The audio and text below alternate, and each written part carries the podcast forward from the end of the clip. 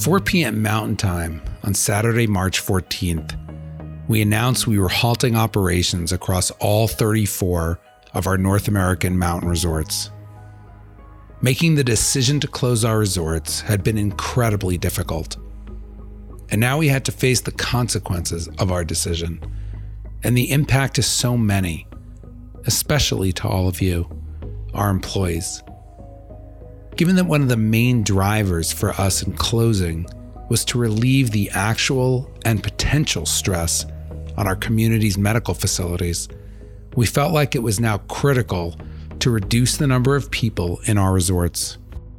Our resorts have both a year round population and a much bigger seasonal population. Folks who come in for just a few days or a few months during the winter. Since we were concerned about how to support so many people in these communities with the unknowns of our first global pandemic, it seemed clear that the imperative was to tell people who permanently reside outside of our resorts to begin to go home. And this applied not just to our guests, but to our employees as well. That was a difficult message to send, and no doubt a difficult message to receive. Our employees were already negatively impacted by the premature end of the season, and now we were telling them it was safer to leave. Safer for them because they could likely get better support in their permanent home and have an easier time quarantining or self isolating. And safer for our communities to lighten the burden on their medical facilities and other support systems. Understandably, some of our employees were upset. They felt our company was telling them they were no longer welcome. This is something that we struggled with considerably. Often, the decisions you make regarding safety are not always well received. But we have always believed that our job was to make those kind of decisions, even when they were unpopular. The other message that we sent was that we knew there would be employees who would not be able to head back home. Some didn't have anywhere to go. Some didn't have the transportation options. Some did not have the funds to go home. Some were here from other countries and the borders were closed, or their original flights were much further into the year, they couldn't move them up. We told these folks they could absolutely stay in our resorts and that our company and our communities would support them. But this mixed message clearly caused confusion. It's not easy to, on the one hand, tell people it was time to go home, and on the other hand, make sure people knew they could stay. Sounds confusing, even as I say it now. To address this confusion, we put together a plan to have our year round resort employees make contact with each and every person in any of our employee housing facilities and make sure we understood their situation and ask what we could do to help with their process. Did they need help with transportation and flights? Did they have somewhere to go? Or was it simply that they needed a place to stay? We addressed each unique scenario individually. We helped with logistics, we provided funds from our Epic Promise Employee Foundation and waived all rent for remaining in housing for those who had restrictions preventing them from leaving. For our international employees, we worked closely with agencies and embassies to get them on flights home or support them at our resorts until that was possible. I'm pleased that as I record this, the vast majority of all of our employees, including our international employees, have been able to make it home. And we continue to support those who are still in our resorts. While this was going on, I know many people questioned our decision. Some people implied our request for employees to head home was driven by profit. That was absolutely untrue, as there was no cost savings to us in having folks leave our housing. Others thought the safer decision was to allow people to remain in our communities as long as they wished. Our view was that it was safer for everyone to head home when they could. And we came to our view after receiving extensive and very consistent input from local and state health and government officials. And it was certainly consistent with how we saw colleges and universities handling the situation at the time. But as with many other decisions during this crisis, we will never know for certain. However, we can definitely look back today with much pride about how our local medical providers navigated through this difficult time and now are well positioned for the challenge ahead. But regardless, it was challenging. And for those of you who were in housing or working or living anywhere in our resorts and had to leave quickly, I realize how hard it was for you. This was your temporary home, and you had to leave behind the friends and colleagues that had become your family. None of us wanted this for you. We would have loved for the season to have continued as planned. I still grieve about how the season ended and the impact on all of you. While COVID 19 was undoubtedly a medical crisis, it was also a financial crisis for all of you and for our communities. One bright spot during all of this was to see how a number of our nonprofits sprung into action. Our Epic Promise Employee Foundation, which is a foundation that was started by and funded by employees for employees, moved into action right away and provided cash and other resources to help people travel home or who otherwise had COVID related financial challenges. But it wasn't just about our employees. Each one of our communities has an extensive number of amazing nonprofit organizations. One of the things that I was most proud of in the 2008 2009 recession was that our company did not reduce or back away from any of our contributions or funding to our nonprofits. And that's exactly the same commitment we're making today. We realize this is a moment where these nonprofit organizations need our full support that their work is going to be even more critical. So we are committed to helping in any way we can. And it's not just with funding. One of the interesting things that happened right away after we closed was that we had a tremendous amount of food across every single one of our resorts. We had an inventory waiting for a busy spring break period that obviously never occurred and we were able to take that food and immediately transfer it to a number of nonprofits across our ecosystem to help feed so many within our communities. Of course, our company did not escape the financial impacts from COVID 19.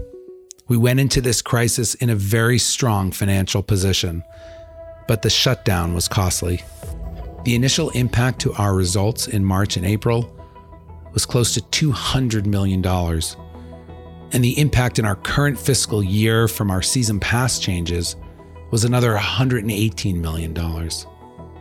And we knew our summer operations in North America and winter operations in Australia, where we typically have close to 500 million of revenue, were at risk. We knew we would have to make changes. We saw others in the travel industry immediately furlough or lay off the vast majority of their personnel. We decided instead to move more slowly. We would watch and wait and look to protect as many positions as possible for as long as possible to see if things would improve. When we closed our resorts and told our seasonal employees that their season was over, we knew there were many other year round employees at our company who would also not be able to work and in the three weeks that followed our decision to close, we continued to pay all of those employees. But with new travel restrictions and stay at home orders being put in place, and no clarity on when they would be lifted, we realized that it could not continue. In early April, we made the very difficult decision to furlough the vast majority of our U.S. hourly employees. And we asked everyone who remained in our U.S. operations to accept a salary cut. It's a necessary decision to ensure our company can navigate the challenges ahead, but it's a heartbreaking decision. Beyond the literal realities of a furlough, it's heartbreaking because each of you who were furloughed are passionate about our company, our industry. You're willing and ready to work, to go out to people who are so engaged, who want to lend a hand, want to be part of the solution, and to say, no, we can't take your help right in this moment, is really one of the most distressing moments I think any company faces, any leader faces. And I wish that's where the hard decisions ended. But as we emailed at the end of April, we had to furlough many of our salaried US employees as well. While many of our communities are beginning the process of relaxing social distancing restrictions, it has also become clear that fully opening our resorts will take much longer, likely into June, July, or beyond. While most employees impacted by this latest furlough were not able to do their jobs remotely, I know many of you were trying your best to support our company from home, and I sincerely thank you for that. I'm comforted to know that in the United States, our furloughed employees will be able to access expanded federal and state financial support while they are out of work that can help offset the loss of their income. And towards that end, it's important to acknowledge that we did not take a global approach to this. Employees in Canada and Australia have not yet been impacted by these furlough decisions because of the different government subsidy programs those countries implemented. While we certainly prefer to treat all our employees similarly, this was clearly a moment where we all needed to be flexible to respect each local situation something that will continue to be true as we implement unique plans for Australia and Canada going forward. It's also important to note that around the same time as we were making these furlough decisions, we also announced the suspension of our quarterly dividend and a significant reduction in our capital spending for 2020. And we also raised $600 million of new funding from a senior bond offering and got much more flexibility from our banks. All of these efforts were part of a comprehensive plan to provide the company the flexibility to fully weather this storm, even if it lasts for the next couple of years. As I mentioned earlier, we were fortunate to go into this crisis on very strong financial footing, and we have continued to take that conservative approach during these past few months. That said, just a couple of months back, it would have been incomprehensible that we could be furloughing anyone, let alone this many people. And even now, I cannot say it's over. Could there be more difficult decisions ahead? Yes. And with each one, I wonder are we moving too fast or too slow? Maybe we should have taken the most severe action right away. Or maybe we're being too severe now. While it's true that everyone in travel and leisure are making these same decisions, that does not ease the challenge. The impact on all of you is awful, regardless. I hope these furloughs are as short as possible and we get people back to work as fast as we can. All of you are the heart and soul of this company, and I'm committed to doing everything I can to respond to this situation in a way that ensures you have a strong company to come back to. People often ask me whether or not there were things during this crisis that I'm proud of, a silver lining. And it is hard to find sometimes, especially when you see so much pain and suffering and know that so many people are struggling. But there is something that I have so appreciated as I've watched our company and our communities over these last two months how we have come together. That no matter what the difficulty of the decision, no matter what was called upon for people to do, everyone in our company and in every community across every single resort rose to that challenge as a team. We've spent a lot of time over the last number of years talking about how important it is that while each of our resorts is unique, at the end of the day, we can only succeed if we join together as part of a larger team across our entire organization. That's never been more important, never been more critical than it is right now. I know we're going to be asking people to rise up to new challenges, new difficult moments in the months ahead.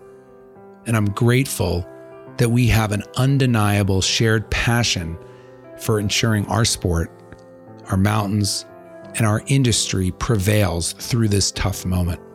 I want to share that I'm humbled and so appreciative of the care that each of you have shown each other during this time.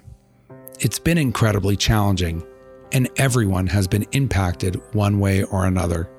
I hope that this is a short chapter in our company's history that we can close and move on from soon.